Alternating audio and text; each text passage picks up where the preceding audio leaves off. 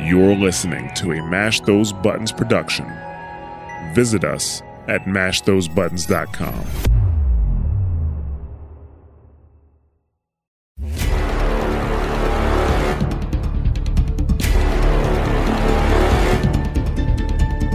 right, and we're live with episode 103 of Push the Point, presented by Mash Those Buttons, your source for Overwatch League news, player storylines, updates, and more throughout the entire Overwatch League season. I'm your host, Ramses. Thanks for being here. Reminding you, of course, to follow us on Twitter at PushPointPod, throw us an email at pushthepoint at gmail.com, and leave us a review on iTunes or whatever podcasting platform you prefer to use. We really appreciate it, and it makes it makes it easier for people to find the show we're going we're moving from may melee season into june joust or i think the better term we talked about last week was the, the june journament but uh, i'm ramses of course joined by labosco lobo how are you doing this evening I'm doing fantastic. Uh, a nice little reprieve here, a week off before we get back into games. So I, I actually kind of like the break here. I, I like Mhm. giving us a little bit of time to catch our breath um, and then get back into the grind of games. So it, it- it's a nice little thing, especially too like Mass Effect just came out, the the Legendary Edition. So like that's what I'm doing most of my day right now since it came out Friday. Other than like Mhm. whatever I watch anyway, and I still haven't watched Jujutsu Kaisen. So do it yeah, I know, I know. So that that's been sort of uh, what I've been doing, but it's been good so far. So a, a much needed break, but now we get to get back into the thick of it. So it, it, it at least is a break for us. For for there, there's a lot more that we do now with each episode. So For sure. Uh, it is. I appreciate what you said too, because getting like that consistent break in there really, I feel like looking around the league, I got to see a bunch of vacation videos or vacation pictures, whether it's from different casters or just being like players getting to take a little bit of time off. Plus, um, you get that extra week of getting to prepare for the new meta with hero pools. We'll talk all of that in a couple of minutes. I think the first thing to talk about though uh, is a new signing from the Paris Eternal. Uh, side note: we're uh, we don't have any games this week, so no highlight stories there. Um, we're just going to jump straight into the news. So first thing to talk about the Paris Eternal. Um, we talked last week that Neptuno was um, mutually parting ways with the team, moving on to other stuff. Uh, I think the next day after we dropped, after we talked about that on the show, they announced that they had signed Dridro, a French main support player, uh, to come in and take the spot. And Dridro's been around for a little while too. Like that's a name that I'm familiar with. I'm trying to think of all the teams that he's been on because I feel like he's been on a. Few. I have a list for you if you'd like. Yeah, I Um, was gonna say run down the list because I feel like it's all names that I know. Um, because I know that I've spent a good amount of time casting some of this guy's games. so going in like from furthest away to now, uh, Copenhagen Flames, Samsung Morning Stars, Montreal Rebellion. I have not heard that name in forever. um, yeah, Spent some time on Uprising Academy, uh, a little bit of time with New Kings, which is a EU contenders group, if I remember correctly, and from there onto the Paris Eternal. Um, he's a decently, I would say, he's pretty well known in the T two tier two scene as one of Yeah. like the better European main supports. Um, it makes a lot of sense for him to go there. yeah, he played on some decent teams as well. Copenhagen Flames. They were they were a decent team back in the day as far as um you know the 2018 time I want to say is when when that team Yeah. was sort of being known.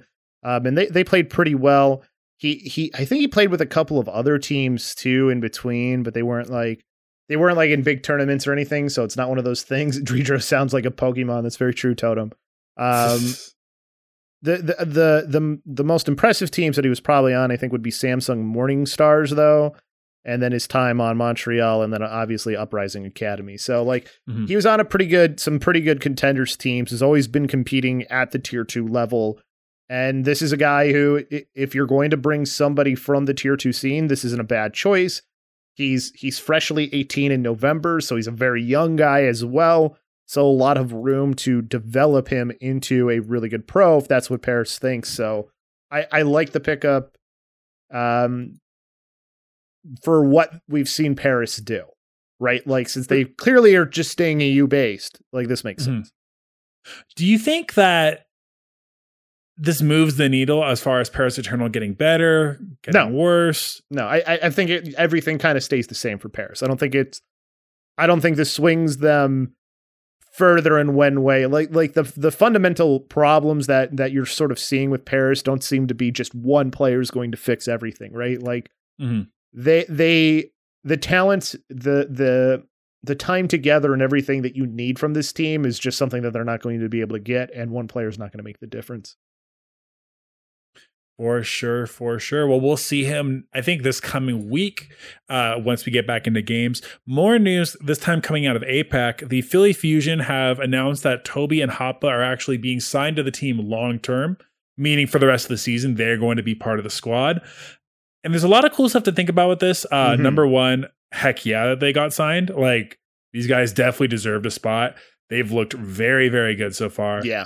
Um, number two, um, I'm pretty sure that means Poke. We might be waiting a little bit longer for Poko, EQ Ho, and uh, Shockwave. Probably, but you you also have to think it's like it's one of those things where you almost you almost needed them to to kind of be full time because otherwise they were going to have to sign them to another like 30 day contract, which I don't th- I don't know if you can do like two 30 day contracts in a row. That's Mhm. never I don't think that's ever been explicitly clear whether or not that could be done. So I I could be wrong on that. Don't quote me on that part. But it would be really kind of crappy if they're like, we're going to sign them to another contract. And it's like, okay, then why don't you just sign them fully and keep them on the team? Especially when the team nearly goes undefeated. Sure, they don't end up making it into the final four, but they were still a, a team to contend with. So why would you get rid of these guys? And I think Toby in particular has played really well. And I think Hotba too has played a lot better than I expected for sure. Well, you think about it too, like the Hotba mono tank line did not look very good in New York last year. Right? Maybe didn't have that much success last year in New York, but has looked very, very good this year. It does make you wonder a little bit. Hey, Rhythm, good to see you in chat. Um, it does make you wonder if like what the what the coaching problem is then for New York if like this same tank line go, swings so dramatically and just has changed the location. It might be more than just the tank line. It could be because of the fact that you have a different style of support line that is Mhm. supporting them between Alarm and Toby now. And then you also have the fact that you have the the fact that the DPS, you have one of the best DPS to ever do it, along with what's been a pretty good DPS line, anyways, with Rascals. So I, I think Philadelphia Fusion is still one of the best teams. I think they just ran into a little bit of a buzzsaw there at the end, and I think they'll be fine. But it's one of those things where it's like, okay, what what needs to to improve here for Philadelphia? And cohesion, I definitely think is one of the things. Like, give these guys more time together. It doesn't feel like they've hit their ceiling yet. hmm I agree. Looking at our next piece of news, uh, off tank for the Washington Justice, uh, recently announced that he would be retiring from Overwatch League play. Um, he's apparently uh, the statement from the Justice said that he's retiring um, to attend to family business in Korea. Uh, I don't remember what specifically he said in his statement. I'm gonna go look it up, but um, he's it's an interesting thing, right? Because I think he's somebody who we saw flashes of looking really, really good in season two and a little bit in season three. Um, definitely seemed like an asset no matter where he was going to go. Um, but it's a bummer just to see another guy kind of be exiting the scene, whatever the reason might be. Yeah, it, it is tough to see Rhea go. I, I always kind of liked Rhea as a main tank. Um, obviously, he probably wasn't going to get a lot of playing time anyways because Mag and Fury have kind of been keeping it down as far as the main tanks go for this team in the Washington Justice. Uh, I, I like this point from Totem too that uh, Philly will probably won't continue to fall flat um, in, in the playoffs. Hopefully, that's the case f- for Philly. But as far as Rhea is concerned, um, like he probably wasn't going to get much playing time. So why not go and take care of your family business if that's something that interests him? Then why not do it? Especially, I, I guess maybe in Rhea's mind, he doesn't want to be sitting behind someone and and kind of uh, waiting in the wings when when you clearly have a super talented guy in Mag who is clearly the future of the team in the Washington Justice. So Mhm. it, it's definitely a tough loss. I, I think any talent leaving is always bad, but him specifically, um, I, I, I am uh, a little bit sad to see him go because I did like him as a main tank. For sure, for sure. I do wonder. I mean, they. I still think that they have all their bases covered. So you wonder if they bring in somebody else just to have a backup waiting and ready in case you move to a double off tank meta. I'm not sure. You, you, yeah. Um, I I don't see why you wouldn't do that. Um, I I don't know why I'm thinking of him as a main tank. He's an off tank. I I, I don't know where my brain is. Um, but mm-hmm. Rhea, I, he is a very good player. So uh, he is somebody that I would like to see maybe come back if that's what he wants to do. But he's 23, so maybe this is the best decision for him. Mm-hmm. Alrighty. Um, I think the big news we didn't get to talk about it. Like it literally happened. Yeah, Rhea and Rio. That's what I was doing. Totem. You're right. I was totally I mean, remember, mixing up Rio and Rhea. Remember a couple months ago when we were just like, "Where is Rio?" We haven't heard anything about Rio for like all off season. Yeah, I think that's where my mind is is uh Rio and what's going on with him. Um, looking over the big big news of the week uh, happened i think right after we finished recording the episode um, dallas fuel announced that they signed pine um, coming back out of retirement pine is coming in to fill the hit scan role um, it kind of caught a lot of us off guard i think not as much in that like people weren't expecting it. Uh, people like Halo kind of were indicating it was going to happen, and it Dallas seemed like the best choice or the most likable, like not likable, the most likely choice for Pine to go to. But just to see it actually happen still kind of blows my mind a little bit. I think the, the the shocking part about it is like we haven't really heard from Pine in a while. Like people knew that he was like thinking about trying to compete again. Like that was something that had been said. He had said he was looking for a team and all that. So it was more of those, okay, is this actually going to happen? Is this something that Pine is actually really seriously committed to? And him being signed by Dallas, I think kind of answers our question, right? Like, mm-hmm. you don't sign Dallas. Okay, Dallas made melee champions, obviously, and everything like that. But a team that has serious championship expectations, like this isn't a move you make unless you believe Pine can be a difference maker, right? Like like you're not making this move if you believe that this is just a guy filling a hole. So mm-hmm. it, when when you're looking at it from the Dallas Fuels perspective, there's some teams that might just do it because it's you know it's Big Boss Pine, right? I, I don't yeah. think that's the motivation for Dallas doing this.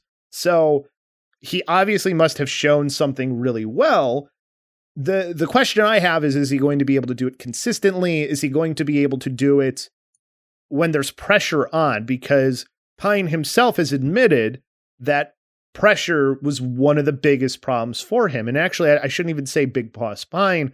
Uh, Yang Xiaolong, for those who don't remember Yang Xiaolong, the player, not not the character from from RWBY, uh, the Overwatch player who is now a coach, made mention on Twitter that, you know, one of the things for Pine was there was a lot of pressure on him. So was kind of just saying to fans like, hey, you know, like obviously be excited and happy for the guy, but like, you know, if you want him to stick around, don't um don't put him on this pedestal, which you shouldn't put him on yeah. a pedestal anyway.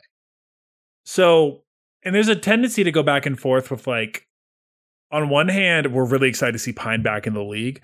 Um the guy has when he's popped off, he has looked incredible. Like winning fights by himself, incredible. But we haven't seen him in pro play in about a year, like in a decent span of time. And even then, season two, he was gone for like almost all the year. Like we didn't see him at all. And we know that there was issues with he was having um, some personal stuff he had to take care of. Um, we didn't really get to see him much at all. Like season two, he was a little bit inconsistent near the end of season one as well. Uh, it's there are people who are very skeptical of the move too. Uh, which I understand the skepticism, right? Um, inactivity doesn't necessarily mean anything in Overwatch. I mean, people don't. I feel like people easily forget that JJoNak is still a great player in this league. And coming into the Overwatch League, he had like done nothing you know, he was a, he was a hmm. ladder guy, so I, I'm not too concerned about that. Especially when it comes to hit scan. If you can hit the shot, you can hit the shot. That's all that matters. Um, positioning and everything else is coachable. And if there's one thing we can say about Rush and the staff is that there definitely seems to be the ability to coach because they have adjusted after playing a team once. We saw this in the tournament and everything like that. So I'm not as concerned about things like that on a team like Dallas as if it was another team with Pine. With Pine, it's more about him. It's more about what is his motivations? Why does he want to do this? Uh, does he think he can do it? And, and is he actually going to be able to, to handle the pressure when he has to step into a game? Well, and think of that too. He's still been playing ladder like very consistently, like Yeah. in that time. I, I think you- And- you can watch his streams. Like I think he's streaming all the time still, right? Yeah.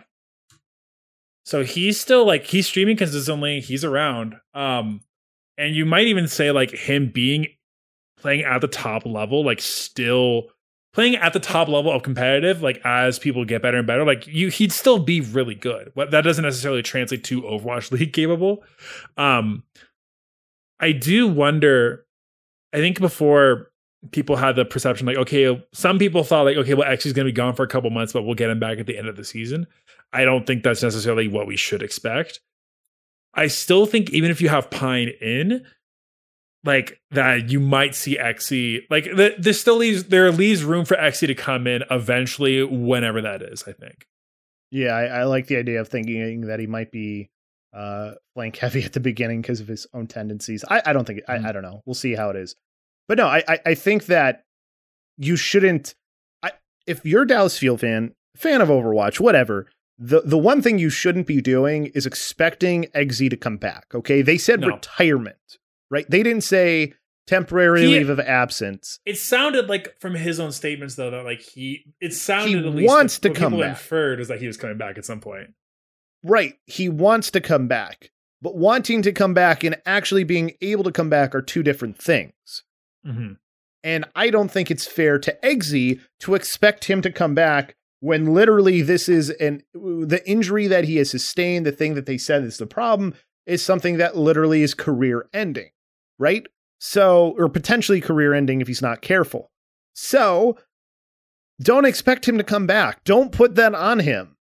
I, I, I don't think we should expect it. I don't think it's right to expect it from him because his health should be the first priority regardless. So, for me personally, I I don't if he comes back, I'll of course be happy, but I don't that's not where I want to put my focus.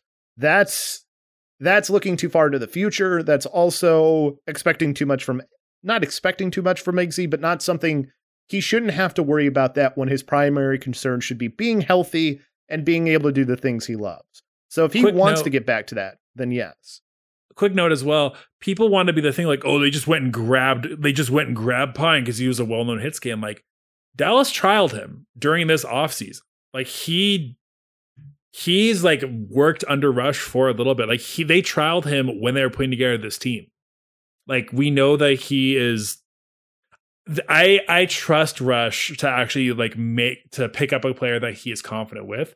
He's even said though like it's going to take him and Pine a little bit of like getting him in and working like and pretty much not only getting him in the system but like getting him comfortable with the playing environment. He's probably not coming this month. Um from what I saw that I, I don't remember where I read it, it sounds like they're going to be scrimming with him where he'll be playing from Korea to like get the practice in with the team, but that he won't actually be playing until maybe next tournament. Well, it even says on his um on his uh stream, like he literally just streamed yesterday. Uh KOR here, so I think that means Korea here, queuing. So he's just playing and just playing Overwatch right now. Mhm. And he's been playing quite a bit. So I, if I'm a Dallas Fuel fan and you want to support whatever, just just watch him play. You know? Just he'll when he when he's able to play, he'll be in. Um I I I think that Rush I think Rush has been afforded some um leeway, right? I, I, think that after seeing, you know, a roster that he he clearly is a very big believer in, uh and then getting them to work the way that he wants, which they clearly are, he has shown that he knows a thing or two about this game. So I, I think that we can not expect Pine right away and things will be okay. Obviously, the sooner they get him integrated into the team, the better, but he also just needs to get to the US as well. And Obviously, it's easier to go from Korea to the US, but I don't know how much easier it is, especially when you're talking um, visa issues and stuff. Like, I don't know how easy or how hard that's going to be. Do we think? What do you think this does for Dallas's compositions going forward? Well, the weird Granted, we aren't going to have to worry about it for at at least a tournament, but still. I think it gives them a lot more of what they can do because now you have somebody who's a dedicated hit scan player. So I, I, I don't think it changes a whole lot. Like the Dallas is going to play what Dallas thinks is the best for them. Meta be damned. They're going to play what they think works best in the current environment of the game. So Mhm. I, I think it just gives them more options and, and a different avenue and a different look that they can give to teams. And Dallas is already a team that you kind of have to specially prepare for as it is, anyways. And if you add another element to that, that that only can be better for Dallas. Well, I'm looking forward to seeing Pine whenever it finally does happen. Um, Definitely. couple small things really quick. Um, we do know that, and this is uh, general Overwatch related. Um, we know that there's going to be another developer update on May 20th, which should be coming out the di- well two days after a day later this week. Uh, should be coming out later this week. really excited to hear about that with some PvP stuff. Um, also, has the has the signups for that Overwatch League frag movie contest ended up ended yet? I have no idea. Uh, I I'm not going to be signing up for it because I don't make frag movies, so it's not one of those things where I'm checking. Only because if people are still interested, I know um, Carrie from SNL Found uh, will not be competing this year because he's already won it. But Well, and he's also Um, like working with the league, so like I don't think he needs to anymore. You know, but we we have our actual date, like our details for the June Joust tournament. Uh, they've shaken up the formula a little bit. Um, we have a couple small changes. Um, well, it- it's it's your decision on whether or not they're small. I would say. Um, we'll talk about everything, and then we'll talk about hero pools afterwards. um, there's a couple different changes, uh, specifically to tiebreakers.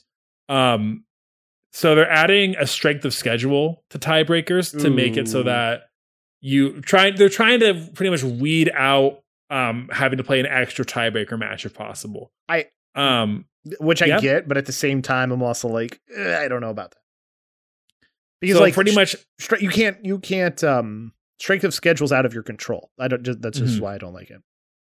Well, let's go over it. Um, it's going to go based off of number one for tiebreaker Is going to be based off of uh, number one map differential. Number two, head-to-head records in qualifying matches for ties among three or more teams. The step is only applied if there's a head-to-head sweep.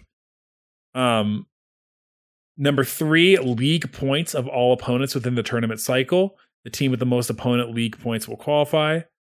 Uh, Number four, map differential of all opponents within the tournament cycle. The team with the highest opponent map differential will qualify.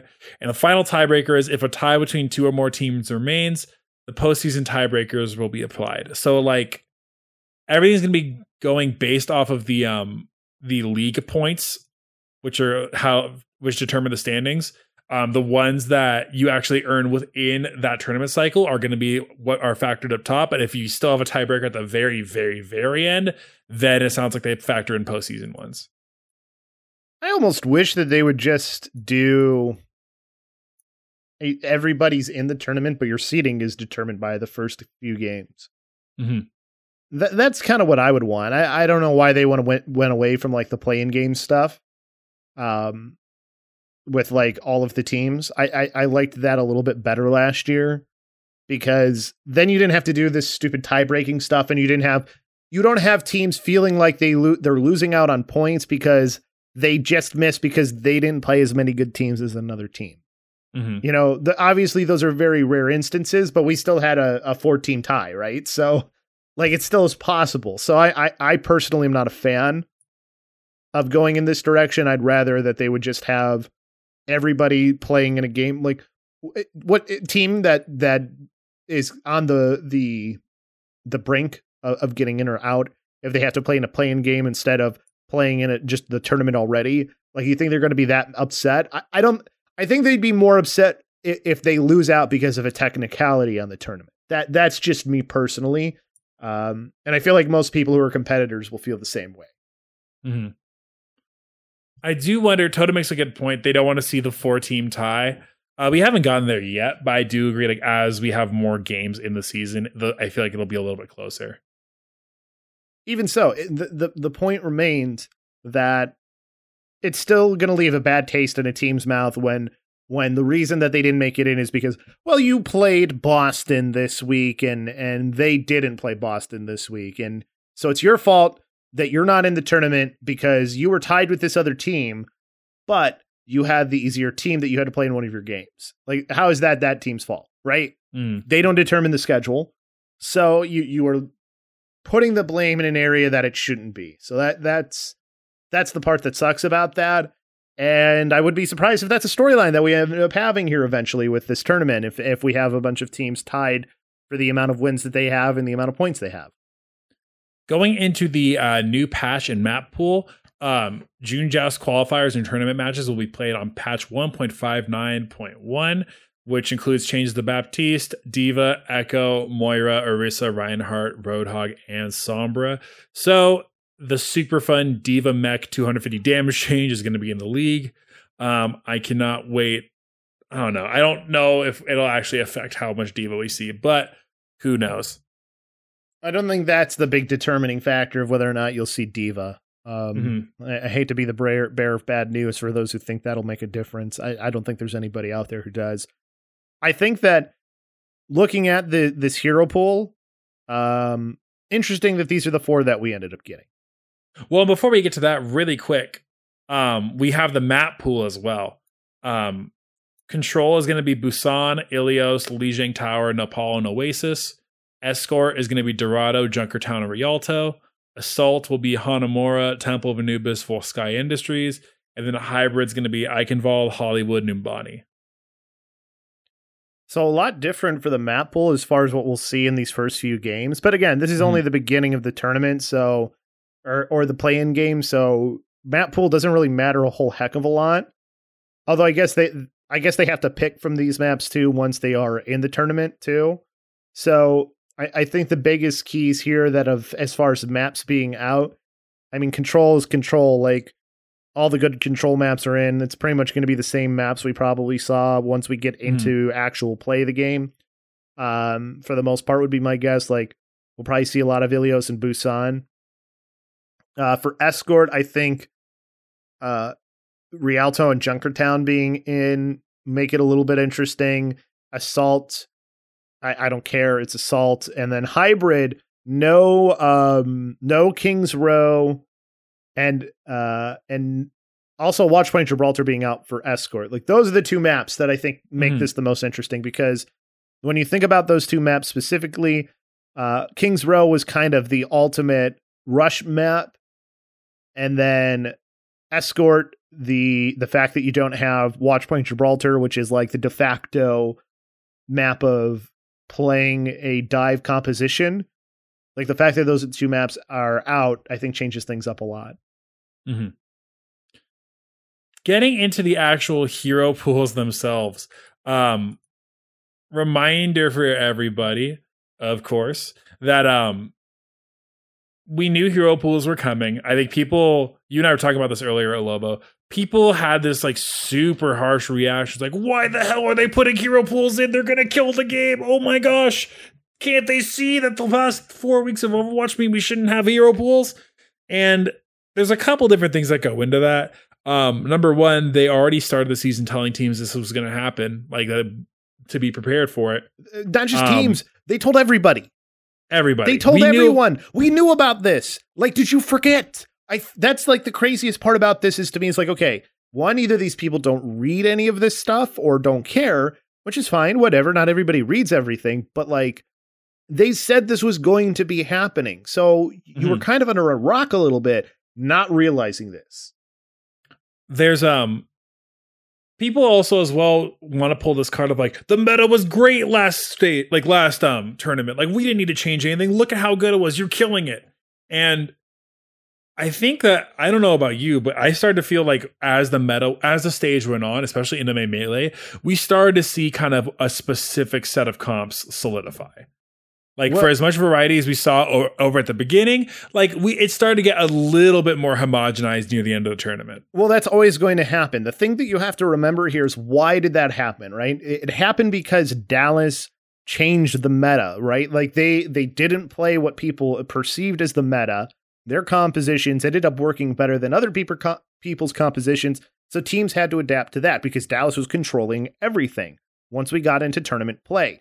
So that's why you saw that happen. You give more teams to lab that out now, knowing that Dallas is the team that they have to worry about. We might have seen completely different compositions. If anything, this is a this is a good thing for Dallas, but also a bad thing because now you're not going to be experimenting with those things that Dallas was doing. Because here are the let, us just see who's out, right? Like uh, we we haven't mentioned that yet, right? So yeah, go for it. Tracer, Sombra, Reinhardt, and Zenyatta or are our four uh, heroes that are out. So for the the DPS, if you think about some of the things that made Dallas and a lot of the teams extremely successful, Tracer, obviously, we saw a lot of teams play Tracer, and then Sombra was very important to Dallas specifically because of how good Doha is on it and everything else. Reinhardt, Mhm. Reinhardt saw a decent amount of playing time. I don't think he was the most important tank in the meta, but he is definitely a loss for a lot of teams. Um, and then Zenyatta was was a very um, specific, um, not I'm trying like map specific choice. Mhm. So I don't think Zenyatta is like the biggest loss in the world because like Baptiste exists, and then Yeah. for Reinhardt, um, whatever you play Orisa then probably you know uh, Well, that's the thing. people wanted to go in though with this idea of like i swear man it's like you said people forget like this is how it works. If a hero gets played over a certain amount of time then you add like a certain percent like a 10% percentage for them to get picked. And then it's a random drawing from those characters. It wasn't like literally people love to have this idea and not everybody but like i've seen like the curmudgeons of Twitter have this opinion of like, no, Jon Spector literally sat there and was like, how can we make it so no one has fun? That's right. We're going to get rid of Reinhardt. We're going to get rid of Tracer. Yes, of course. We're going to ruin everybody's time. And it's a random drawing. Here's the thing: there's a lot of people if you ask them, especially tanks, they hate Tracer. Mm-hmm. Supports hate Tracer. Sombra, everybody hates Sombra. Reinhardt Reinhardt is is uh, you know the love child of everybody, but whatever. And then Zenyatta, there's a lot of people who play, hate playing against the Zenyatta. The Discord orb and everything else that it does, it enables a lot of different style of compositions. So the fact that you have these four out, I think weakens certain compos like there's no one set composition that is really strengthened. Like the one comp that you maybe say is okay, it's kind of dead is Rush. So now Poke becomes a lot more stronger because you don't have the Reinhardt for Rush. Mm-hmm. Um, but Poke is also hurt because you don't have the Discord orb, right? Uh, Dive is hurt because you you're missing two of the most important uh, DPS for Dive. So I, I I do think that that just looking at it from just as the heroes that are pulled out, Poke has become a lot more strong. So maybe you see a lot of Poke. And if Poke is strong, who's the team who's going to have a rough time with that? We already talked about them a little bit.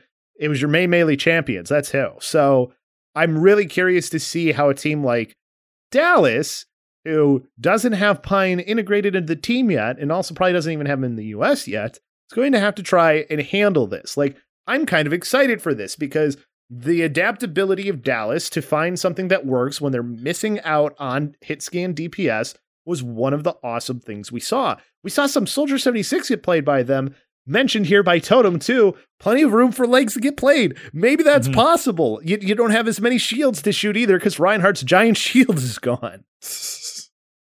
I mean, the like it the way this works as well. Big important note: this patch, or sorry, not patch. This hero pool is going to be in place for the entire tournament. Yeah, not one week. That was that was Not a one week. nightmare on teams. Uh, and, and peop- yeah. Well, people like to try and pull this card of like hero pool shredded play- players' confidence. Like a bunch of players retired because of hero pools, and it's like, yes, valid point. Um, that's not how it's set up this year. Read the article. Like it's not how it's set up this year. and Like it. the the way that Overwatch was going, anyways, like a lot of the players who retired, they were kind of on the door, on the way out the door, anyways, Mhm. right? Like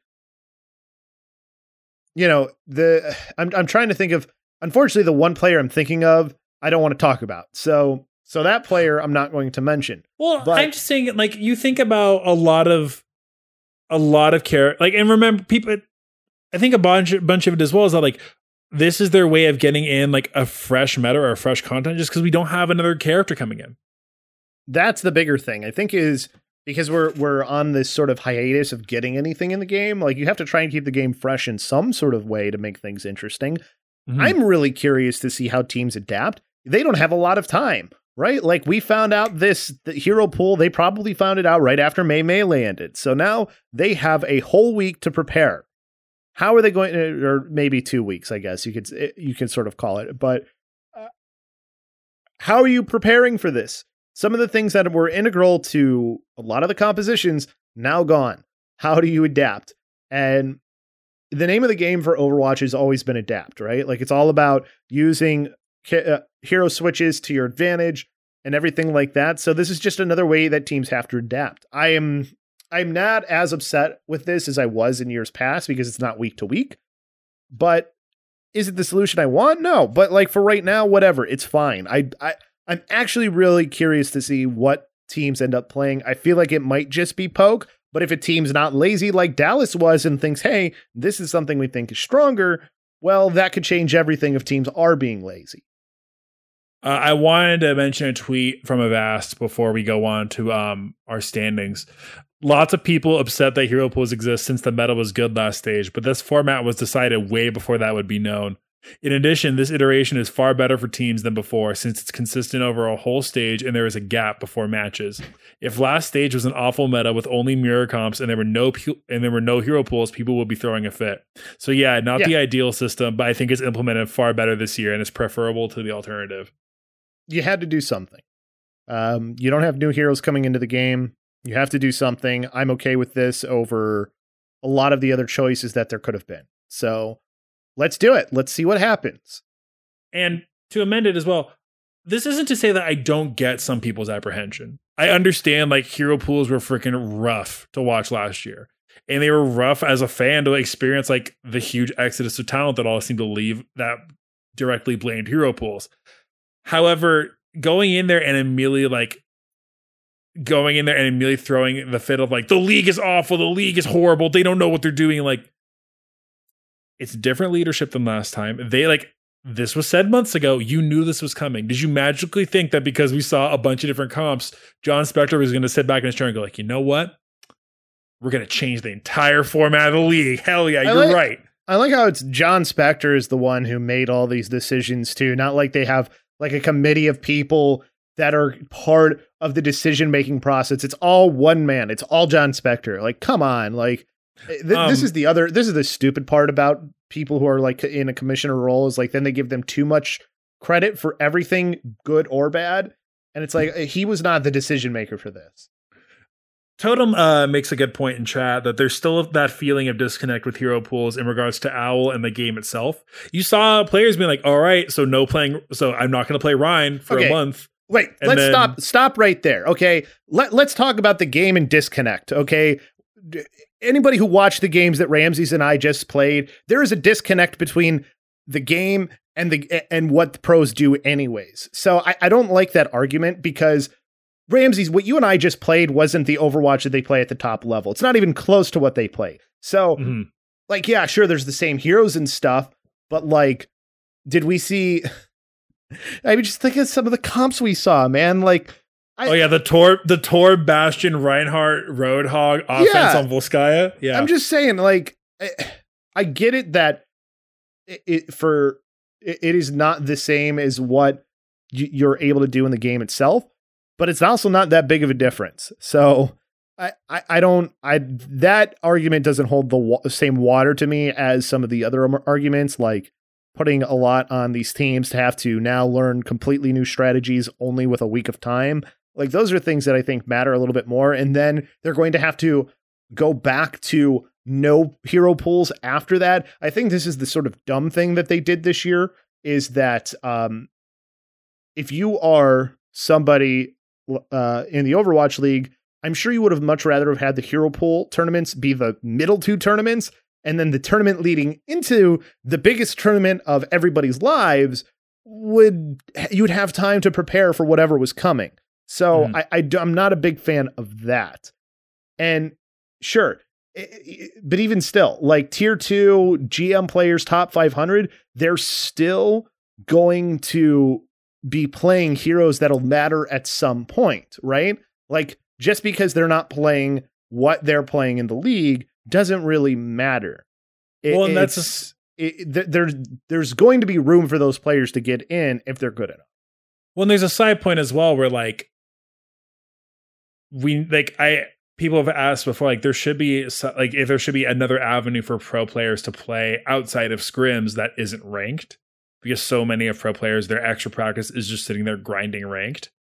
Um I will say though like to kind of go on what here like he- totem saying hero pools are an area in one thing and not in the other i get the disconnect um i think though if you've looked at how blizzard has been marketing overwatch lately anyway compared to overwatch league like that's been very clear is that like the disconnect between the actual game and the league itself so I But don't know, that's it's my point. surprising. Is like it's never been the same game. Like what I watch and what most people watch when they're watching the Overwatch League, and this is every game, is not the same thing that they're going to do when they play. Even if they're top 500, like you still get Tor one tricks and stuff like that. You know what I mean? Like you're still not playing the same game. Mhm. You're just not. You know, th- if you want to talk about tier two to the Overwatch League, then yeah, there is a little bit of disconnect. But at the same time, one level's the professional level, the other level is semi pro. Of course, it's not going, it's still not going to be exactly the same. It's never going to be the same. bottom line, this isn't the ideal, but it's preferable to what we had last year. Going into our standings. That being said, I could care less if there was hero pools. Mhm. Going into our standings, Labosco, let me read out for you um, how the West is looking and then the East before we take a, a brief power rankings turn. Um, number in number t- number one, we have Dallas with five league points, then Washington Justice, Houston Outlaws, Florida Mayhem, all with four league points. Um, San Francisco Shock, Toronto Defiant with three league points, LA Gladiators with two, um, Atlanta Reign, Paris Eternal, and Boston Uprising all with one league point, and then Vancouver Titans and London Spitfire with zero. Heading over to APAC, Shanghai Dragons have five league points. And then Just say five points. We, we know what you mean. I like saying league points. Uh, Philadelphia Okay. Fusion with four points, Seoul Dynasty with three, same with Chengdu Hunters at three. Um, Hangzhou Spark, Guangzhou Charge, New York Excelsior all at one, and then LA Valiant at zero. Going forward, do you think that we see Dallas still hold on to this top spot, or do you think they maybe kind of subside a little bit into being the, part of the top pack? Um, I think they'll still be num- somewhere near the top. I just don't know how they're going to be in this new meta with the hero pools that they have. I I don't know. Um, I I think that you'll see San Francisco, Florida, Houston, Washington maybe jump above them again. I don't remember how their their schedule is for this um this next part because they had a very difficult schedule previously so if they have a little bit of an e- easier schedule, they might be okay. Um, they don't even play this first week, which is nice for Mhm. them. So they get a little bit more time to see what other teams are doing before they actually have to jump into play. Uh, they got London, they've got San Francisco. So San Francisco, I think will return to form. So I think that'll be a little bit tough. Um, they play Florida and then they play they play Vancouver. So they they've got like two easy games and two difficult games. So they could go two and two again. That might Well, let's- happen. Let's go over the schedule actually real quick. Um, we start on Friday afternoon at noon Pacific time. Paris Eternal versus Toronto Defiant, and then London Spitfire versus Florida Mayhem. Um, over to APAC uh, in the morning, 2 a.m. Pacific, Guangzhou Charge versus Hangzhou Spark, Shanghai Dragons versus Chengdu Hunters, and New York Excelsior versus Philadelphia Fusion. Those are going to be at 2 a.m., 3:30 a.m., and 5 a.m. respectively Pacific time.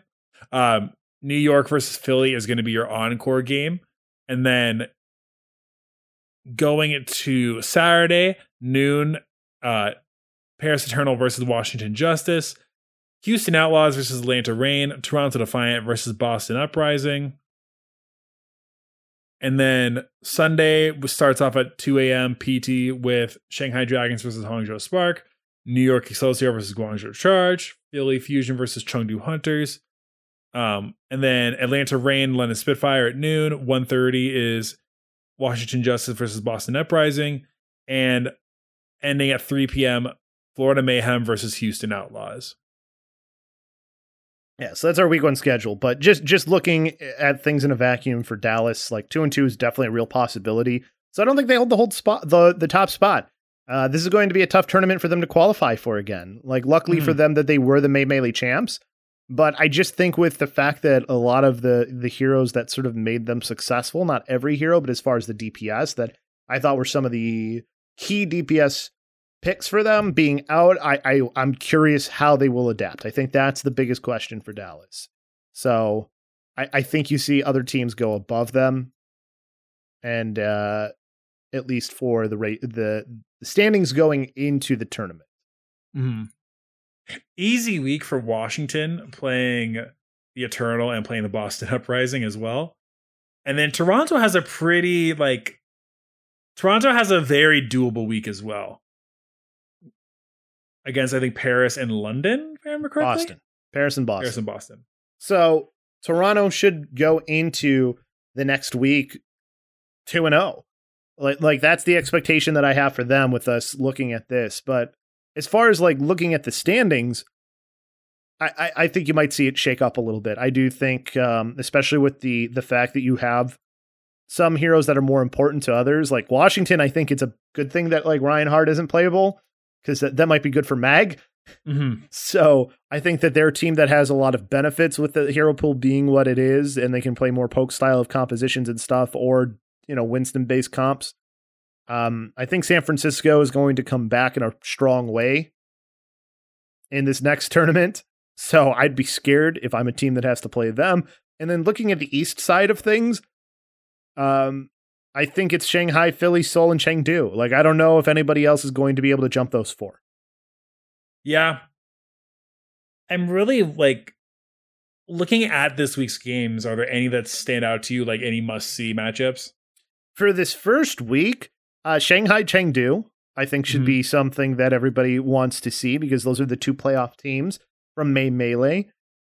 I, I think that's one that that we should be looking at. Um, as far as another one, that I would say Houston, Atlanta, because we still don't know what Atlanta is. I, yeah. I think we know that Atlanta or Houston is a very good team. Atlanta still has us confused as to whether or not they are a good team or not. So I think that's another one that you highlight as one to maybe pay attention to a little bit more. And then I, I think I, I don't think the Spark are there, but like this is a team with too much talent. So can they compete with Shanghai? So Shanghai versus Hangzhou, and then we get a rematch of Philly and Chengdu.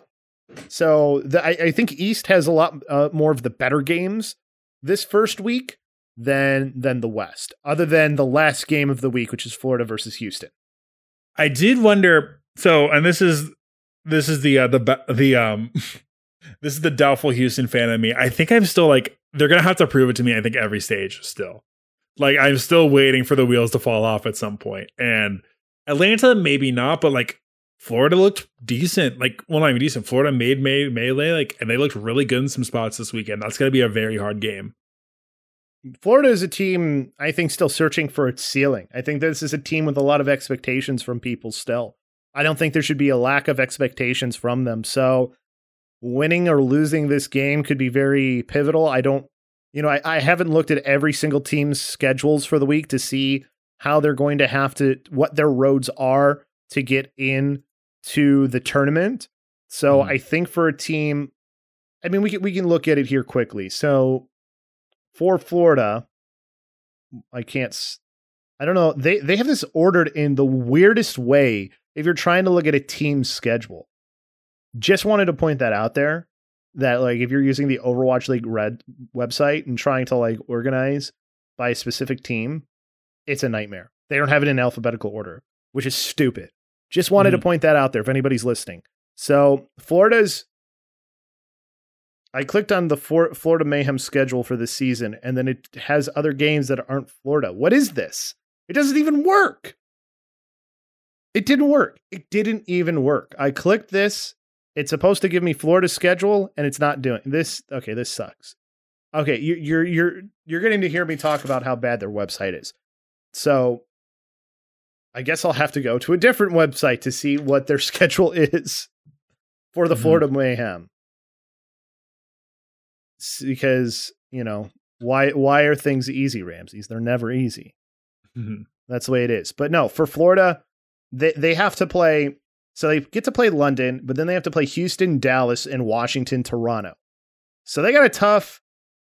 They've got a tough. Um, I think Toronto. Toronto is after that. So Washington, Dallas, Houston, London. So this will be a very telling um, set of games for Florida. If if they come out on uh, top on most of these games, if they go like three and one, that's very good Mhm. right? If you're able to beat two of Dallas, Washington, Houston, you've put yourself in a very good position. And At if the you were able to beat all time- three, whew, At the same time, looking at Houston's schedule, Houston starts off with Atlanta and then Florida, and then you go over to London and Toronto. So, like, I, I'm I I'm agreeing with you. Like, uh, if you're you are shooting to hit, like for sure, for sure, win two of those. Um, the goal is to win three, though. Definitely. I think Houston it should be a four and a week. Um, like yeah, Florida was the team that was in the tournament and everything, but you were an undefeated team going into the the May Melee play-in games, right, or the tournament. So the expectation for you should be okay. We're going to do that again, and then we're not going to falter before we get to play in in the the double elimination bracket. That that should be the expectation. That should be the goal. So I, I think for Houston, the biggest game of concern for you is Florida. Like Toronto Mhm. a little bit, but I think Florida is the more dangerous team. San Francisco has a decent schedule um, versus Defiant and Fuel, and then Vancouver versus Justice. Like two of those are going to be really tough. You're hoping to go at least two and two, and then where is it? Which one was I looking for? From what I saw in here, was it who was the super? Oh yeah, Gladiators have a really good schedule for this tournament bracket they're going to be going up against Vancouver, Atlanta, Boston, and Paris. So like, This I should don't be know. four, this should be for all of the expectations that have put it on put on the Gladiators. This should be a four and a week. This Oh, should for be your bounce back tournament. June Joust to get you right back into the thick of things, and you're somewhere near the top of the league again. That's if I'm a Gladiators fan, that is my expectation, and that's going to be the expectation of a lot of other people too. mhm. It needs to happen, or else um, I think uh, I think that we've seen the implosion. Well, and here's the other thing too. They went two and two, right? You had all the weird tiebreaker stuff. The reason they don't get in is because they lose to the other team that's tied two and two with them in, in the Dallas Fuel, Mhm. right? That's why you don't get in. Um, you go four and zero. Guess what? You don't have any tiebreaker BS you have to deal with, right? You control your own destiny that way. Just saying, four and zero, and you're in the tournament for sure. Look, looking at some good stuff with the schedules. Anything else before we wrap up for the evening? the The biggest thing I think is um, just going to be the what what ends up being our meta. I don't know. I I I I think it's going to be poke. Mhm. Um, hit scan's probably going to be really important then, and and that's the biggest thing for me is is what do we actually see come out as a result of this? What what do teams believe is strong?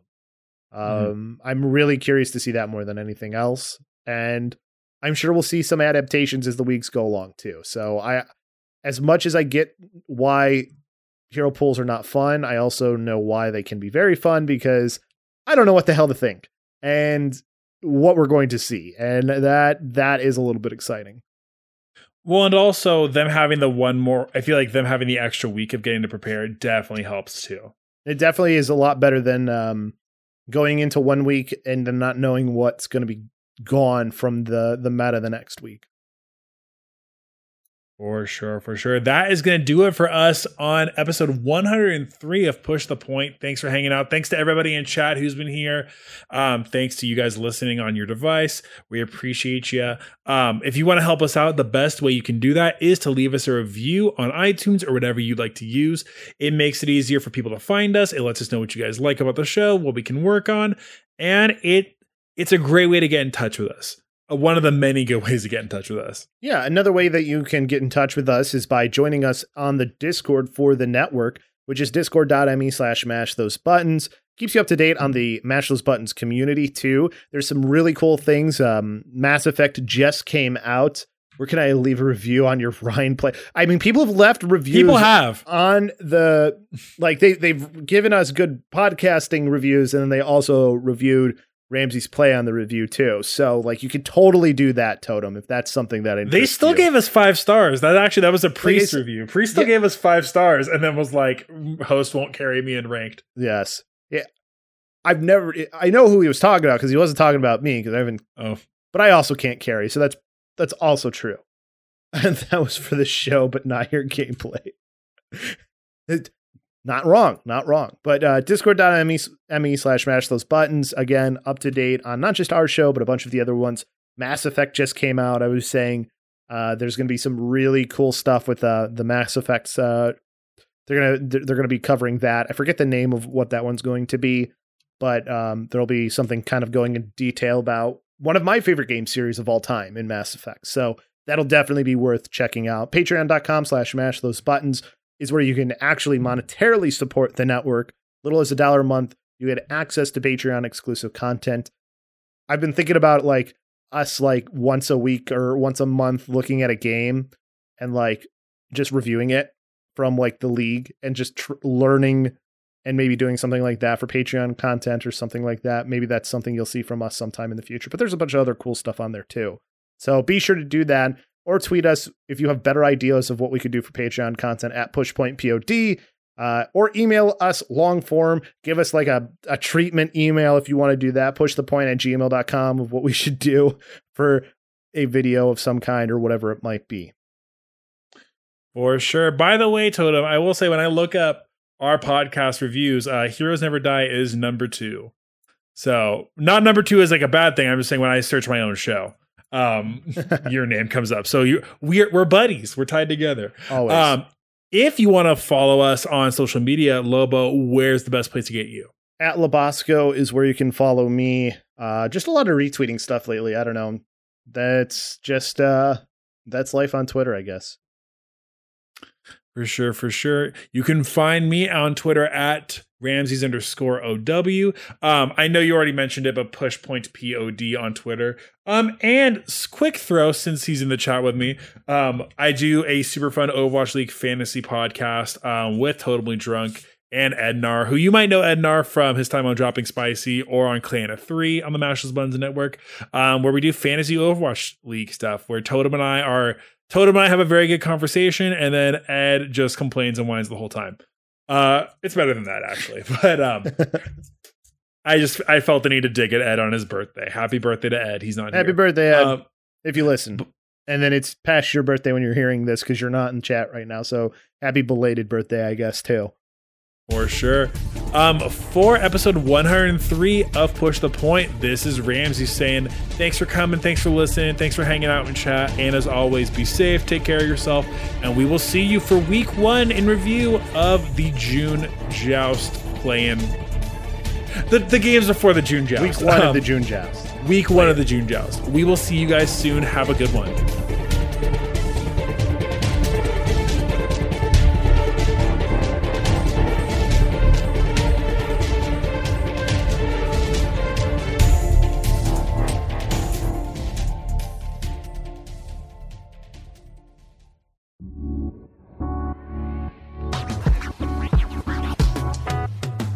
Thanks for listening to a Mash Those Buttons production. If you enjoyed the show, you should check out mashthosebuttons.com and see if any of our other shows might interest you.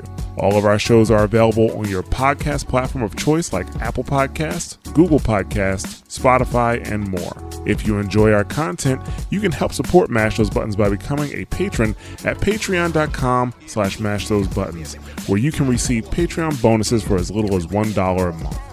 You can connect with Mash Those Buttons at twitter.com slash the Mash Network, facebook.com slash mash those buttons, or join our Discord at mash.gg slash discord.